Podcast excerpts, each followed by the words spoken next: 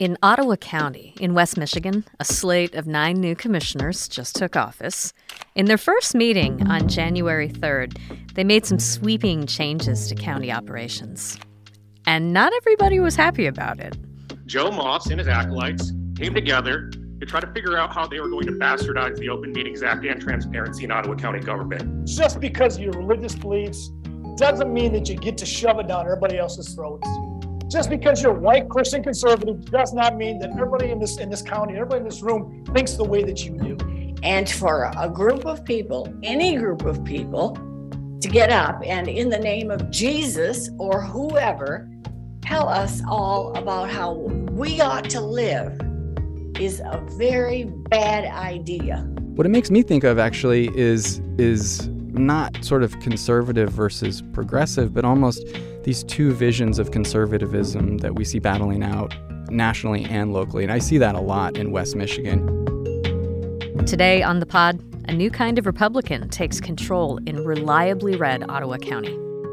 Michigan Radio's Dustin Dwyer covers West Michigan for us, and he's been keeping an eye on what's been happening in Ottawa County these past couple of weeks. Hey, Dustin. Hey, April.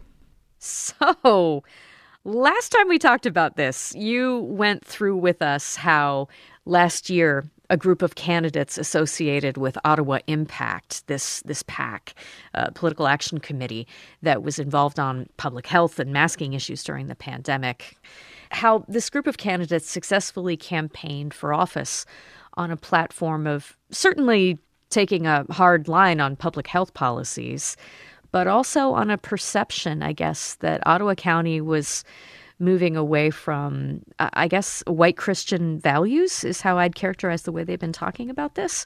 When we recap what happened at the first meeting, what happened when these new commissioners started work? Well, a lot happened. I mean, it was their first. Th- this Ottawa Impact PAC uh, supported nine candidates, nine of the new candidates on this board, and that's out of 11 total members on the board. So they control the board uh, effectively. And at their first meeting, um, they did a bunch of stuff really uh, that that wasn't expected. It wasn't on the original agenda. They fired the county's top administrator and hired John Gibbs, who had been a Republican candidate for Congress and who lost that election. Um, they signified an intention to get rid of the county health director and hire this other person um, who has a public health degree from an online university and hasn't ever served um, a, a, government in a government capacity in public health. He works in the private sector. Um, and they fired the county's top attorney and signaled their intention to hire uh, this other group, the Kallman Legal Group. And it was it was that legal group which was really on the agenda for this week. How would you have described the public reaction and, and the public comment period during that first meeting? Well, last week it was really a lot of people supporting these commissioners. They had really they'd come in on this kind of grassroots wave of a lot of people in Ottawa County who were upset over pandemic orders. They were upset over masking in schools. They were vocal at, at county commission meetings last year and they pushed to have these new commissioners elected. And so there were a lot of comments last week that were supportive of these commissioners, a few that expressed some concerns, but really they had a lot of support last week. So that brings us to Tuesday's meeting this week. What was on the agenda? Well, really, only one major thing was on the agenda, and that was the contract for this Kallman Legal Group, which I mentioned. Um, again, we had heard the name last week, but this time there was a contract on the table. That contract would give Kallman uh, at least $580,000 for legal services over the next two years. Um, and that was really the only thing on the agenda, but it turned out that there were almost two hours of public comments leading up to that. What do we know about the Kallman law firm? Well, we know that they're they've really made a name for themselves in the last couple of years, um, opposing those mask mandates. They represented um, they represented the Owosso barber, if you remember, the, the barber who uh, stayed open despite the order for businesses to close down. They represented the Western Michigan University soccer players who didn't want to comply with the school's uh, the, the, the team's vaccine mandate. Um, but they've also uh, taken up causes that you know they call uh, religious freedom issues about, say, business owners who want to deny service to LGBTQ customers. Um, they've defended those business owners, and they opposed um, Proposal 3, which passed last year and which enshrined abortion rights in Michigan. Kallman Legal Group was active in fighting against Proposal 3. So, uh, Dustin, if I understand this right, this is a no bid contract. Was anything said at the meeting about whether or not that was a good idea or whether or not there's more we should know about the law firm? Yeah, absolutely. It was a big it was a big issue. Um, a couple of commissioners brought this up specifically, and in fact, you know, I said Ottawa Impact supported nine of these commissioners. Well, two of them voted against the contract for Kallman Legal Group, and it was specifically because they said that you know even if they might support Kallman Legal Group, they wanted to see more of a process, and so there was a motion on the table to hire Kallman Legal only for a couple of months, and then put out a public request for proposals, allow other law firms to to bid for this service. Um, Legal Group is based in Lansing. There was some concern. You know, people said, you know, we should have an Ottawa County firm doing this work. Um, but those concerns were really brushed aside. And, you know, there's this other concern beyond just like, you know, this thing being no bid the Kallman Legal Group actually has a kind of personal connection to one of the commissioners in particular, Joe Moss, who's now uh, the chair of the commission, is business partners with Joel Kallman, who's the nephew of the founder of the Kallman Legal Group. And during last year's campaign, Joel Kallman played a pretty key role in Ottawa Impact's campaign. Um, he was paid tens of thousands of dollars for web hosting and other services for, for these candidates. To be clear, he was not paying the candidates, the candidates were paying him. And now his uncle was up for this big contract. And so before the vote on this contract, uh, a half a million dollar contract, one of the commissioners, Roger Bergman, brought this up and brought up this issue of, you know, possibly a conflict of interest. So you'll hear Roger Bergman here, and the other voices you're going to hear is Joe Moss himself, the chair of the board. Mr. Um, Chairman, I would like to Commissioner uh, Bergman. ask if there's any on the board who have a potential conflict of interest that they abstain from voting. Is there anyone on the board who has a potential conflict of interest? Okay, So you hear that silence just kind of hanging there, and Moss doesn't say anything. He didn't talk about this connection, um, and he didn't abstain from the vote, and that turned out to be, you know, potentially pretty key. The the vote on the contract, it passed with a vo- one vote margin, six to five. Um, two of the members of Ottawa Impact. Uh, who had supported Ottawa Impact actually voted against this. Um, and by the way, after this, I called David Kallman, the head of Kallman Legal Group, the uncle of Joel Kallman, Joe Moss's business partner. I asked him about this. He sort of laughed and he said it's ridiculous to say that this connection between his nephew and Joe Moss represented a conflict of interest.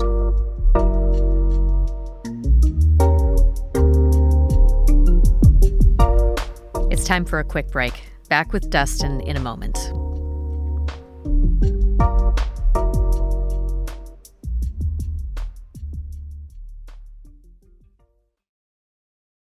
Support for the Stateside podcast comes from Kalamazoo College, offering a personalized education that combines critical thinking, curiosity, and creativity.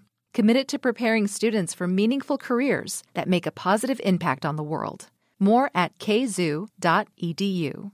Support for Michigan Public's Stateside podcast comes from Lake Trust Credit Union, working to empower financial well being for Michigan consumers, businesses, and communities.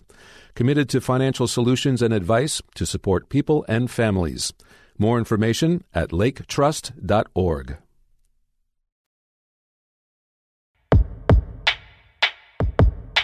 So, what did the residents have to say about this in public comments? It sounds like it was a really different tone than that first meeting. Yeah, it was quite a different tone. There were a lot of people coming out opposing these new board members, um, and but still there was plenty of people supporting them as well. So it was pretty mixed. You know, one thing that came up quite a bit in public comments this time around was people reacting to another one of the big moves that happened last week. Uh, these commissioners voted to uh, close the county's Office for Diversity, Equity, and Inclusion, and they also voted to um, institute a new county motto. Um, so a lot of people spoke about that decision and how it would affect residents. One person who spoke to that was Justine Robinson, who said she really didn't want to come out to the meeting, but she said, as one of the few people of color in the area where she lives, she felt like she had to be there to talk about this. I just want to point out I don't feel safe here, and I made it very clear for the three years I've lived here. I didn't feel safe, and it's just getting more evident. But as I said, there were still plenty of people who said that they were glad that the DEI office has been removed. And one of the commissioners said, you know, there were people, in Ottawa County is 92% white. And this commissioner said there were some people who didn't feel comfortable about some of these DEI initiatives. They felt like they were being excluded. Um, actually, she said that that was part of the reason why they wanted to change the co- county motto. The the county motto used to be "Where You Belong," and this commissioner Sylvia Rhodea said that actually "Where You Belong" made some people feel like they didn't belong, and so they changed the county motto to "Where Freedom Rings." And so, um, so what has happened in our change of our of our motto in our county is not an it's not at all an exclusive thing. Um, in fact, we had a great number of our community that that had been made to feel they were no longer welcome here by the previous motto. Dustin, I have to say, I'm always up for a Lord of the Rings reference in any and all public meetings, and I kind of perked yeah. up as I was following some of the some of the folks who were live tweeting the meeting. Can you explain the Gandalf reference that became a talking point for one of the public commenters? Okay, so uh, Joe Moss, the chair of the commission, who I mentioned, uh, put out a tweet that uh, that had an image that showed, um, you know, a Lord of the Rings reference. So then one of these commenters, Joe Spalding, he got up and he he spoke at last week's meeting. He spoke again at this meeting. Seems to have a thing against Joe Moss in particular. He's he's asking Joe Moss to stop blocking him on Twitter. Um, but Spalding said, you know, speaking of Tolkien, Tolkien was uh, an anti-fascist and and and would not have supported this agenda. So uh, he was not in favor of the of Joe Moss using Tolkien or any Tolkien imagery to uh, to bolster anything that they've been doing on the county commission. And just like one bearded guy with long hair once said to um, uh, pale horde of desiccated ghouls you will suffer me. So we have two very strong opposing views on, on who Tolkien is and what what what his legacy should be used for. You know, uh, this story has gotten a lot of heat and light, and just so many, you know, dozens of people showing up to to talk at these meetings. But I mean, I'm mindful of of the fact that this wasn't a Republican led commission before. This is not Oakland County; it's Ottawa County from what you know of West Michigan and and politics and the kind of exurban communities that that are that are like this, how big a deal do you think this is in in week two? Well, in some ways, it's you know, as you said, it's not uncommon for um, new commissioners to come in and make changes. It's not uncommon, really, even in small communities, for there to be sort of these connections and these questions about where something came up on the agenda. What really seems different about this group is the way that they've gone about it, very quickly moving to make these changes without having a really public, open process. We still don't have answers about, like, why John Gibbs? Why did they hire John Gibbs as the county administrator? How did they settle on him? Um, what about this new health director? Why did they pick him in particular? I mean, you can look at the ideologies of these people and sort of take guesses, but it didn't happen in the public eye.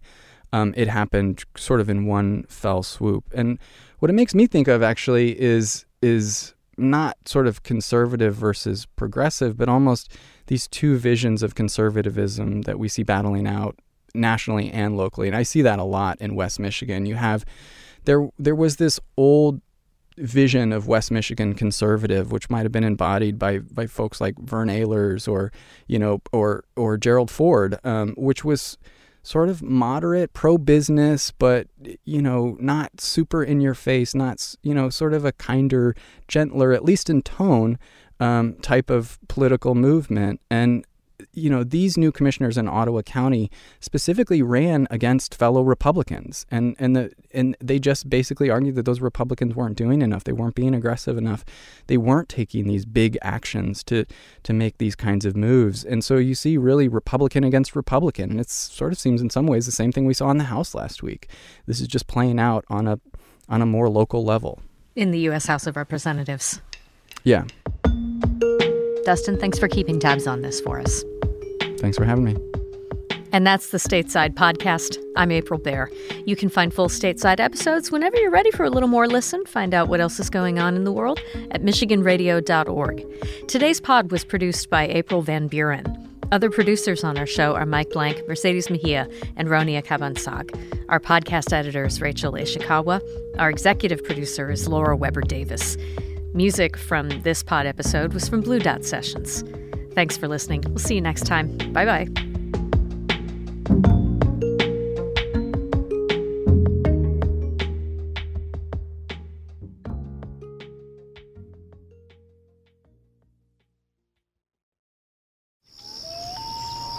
Hi, I'm Rebecca Williams. I'm Lester Graham. We've been working on a big project about Great Lakes birds called the Bird Connection. It will look at ducks and trumpeter swans, egrets and herons, and piping plovers. Yes! We'll discuss what we've discovered at a Michigan Public Issues and Ale event, including how some problems for birds are problems for people. It's at Arbor Brewing Company in Ypsilanti the evening of May 21st at 7. You can register at michiganpublic.org.